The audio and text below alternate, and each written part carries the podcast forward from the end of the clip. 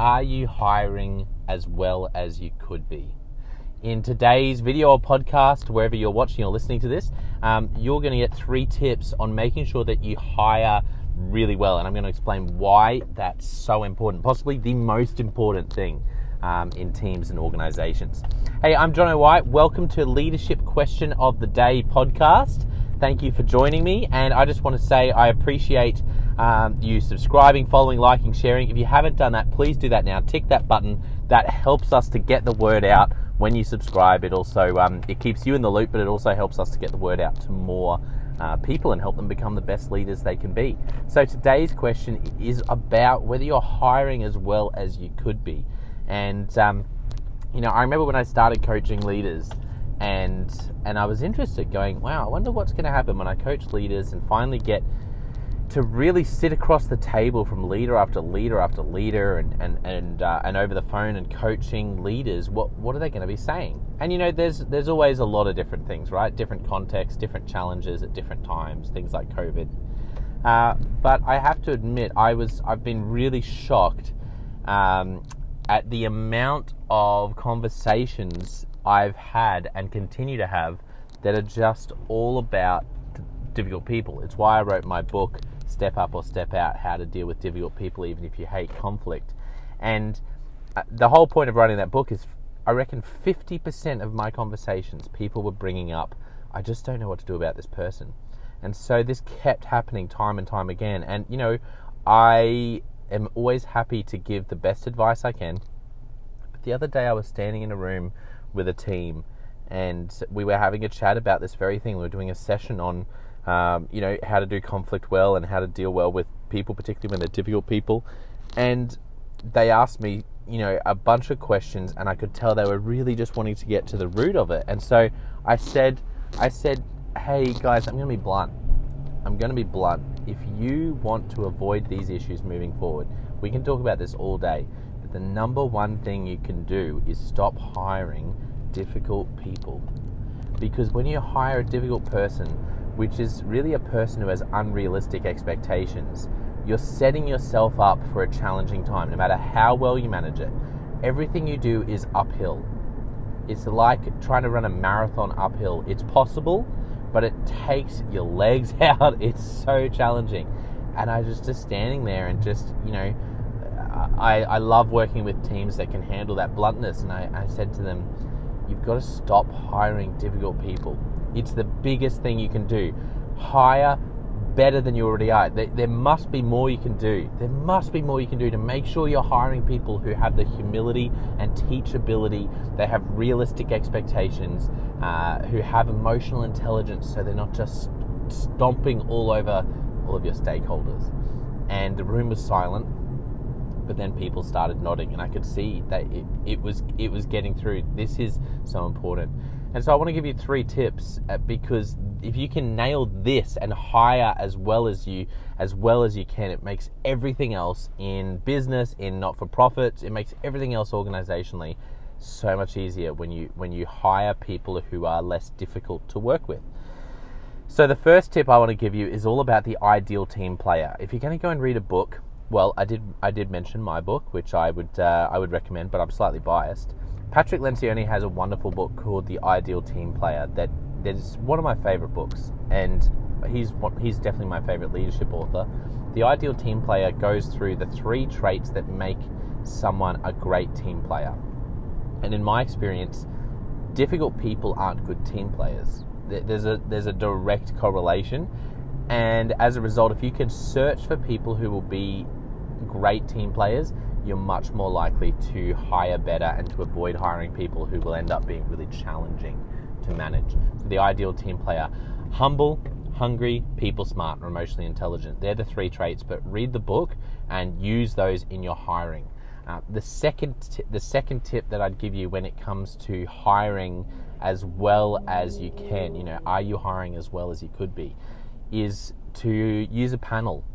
A lot of people when they're hiring just do one-on-one interviews and I think you lose a lot of perspective and you, you lose a lot of information when you do it that way because sometimes we have blind spots as leaders and so if it's just us chatting to them we can miss something there's a few simple ways you can use a panel. Yes, the panel in the room, but you can use a panel creatively. First one is who who's making the first contact? Maybe you're in a small business and it's you, but maybe you have an executive assistant or you have a HR manager uh, or you have someone who's managing HR as part of their role. Give them the task of talking to the candidates and giving you a gut feel. You're not you're not going to base your whole decision on what they say, but find out and particularly when you're thinking about humility, which is one of those three traits in the ideal team player, find out how they treated the person. One of the best warning signs that someone's going to be really challenging to work with is that they're lovely to you, they're fantastic to you, but they're dismissive and um, not necessarily rude. If they're out and out rude, then that is a massive red flag if they're really rude to your executive assistant or to your person who's involved in the HR process. But if they're just a little bit dismissive and uh, they don't really lean into that person, not very warm to that person at all, take note of that because that's what they're going to be like to work with for other people and for your other stakeholders. And so that's one way you can do it. And then the other way is to literally have a panel in the room and find different people. Don't get the mini me versions of yourself in the room. Look around you. Who on your team is really different? Like, you want to pick people who have the values of your organization and are quite emotionally intelligent people, ideally. But you also want to pick people who are really different to you so that both of you, ideally, three is great. I think three gives you three different perspectives. I tend to get a little nerdy about this and actually look at the Enneagram, disc profiles, Strengths Finder, and try to put different people on the panel who are who are a spread of of uh, those different personality profiles. Myers Briggs, if you use that. So with the Enneagram, I'm a one with a nine wing. So when I've done this before, I've really sought out uh, to find people like I had someone who was an eight with a seven wing, and I had someone else who was a, th- a, three with a four wing. And I knew that those, if you don't know anything about the Enneagram, that probably doesn't mean anything to you, but they're just different different types of uh, effectively personalities based on the Enneagram, which is a profiling system. And by looking for those different types of people, it just meant that when we got in the room and we had a panel, I knew they were going to bring a different angle just because of how they're wired. Uh, but also, DISC is great. So you've got D I S C. So I'm an SC. So it's great for me to always think about how can I get an I or a D in the room because that's not a perspective I have in terms of decision making and approach. And there's things that I won't even notice that will drive them insane. There's things that might drive me insane that they that when we have a discussion afterwards, they go, "Really? Oh, I didn't think that was that bad." And so when you have a panel, also finish your hiring conversations, whether it's over Zoom, whether whether you're doing phone calls, whether you're having a face-to-face meeting with a panel. Finish your conversations with, uh, you know, with a with a finish those interviews with a conversation with your panel about what everyone thought. That's a great way to just have a quick debrief. What do we think? What and, and just go for gut feeling. What was your gut feeling? Because someone will say, I can't put my finger on it, but there just wasn't something right. And that brings me to my third tip, which is which is about opportunities for gut feeling. You've got to give yourself opportunities to get a gut feeling about someone. And there's intentionality required in that. You can't just jump in there uh, into one interview and, re- and and rely on that. My recommendation would be to to do as many things as you can to give you and others a chance to get a gut feeling about the person that you're looking at hiring. So there's really creative ways you can do that. One of my favorites um, that I've come across wasn't my idea. There's a guy who does a lot of this sort of work around human resources who works with Arrow Leadership Australia. I can't remember his name off the top of my head, but I just want to honour him for this process because I think it's really genius. Uh, is to have five minute conversations over the phone. Just a five minute conversation. The beauty of that is you're keeping it really short, and you the whole goal is just to find out a little bit about them. That's what you're talking to them about, but really you're getting a vibe, you're getting a gut feeling.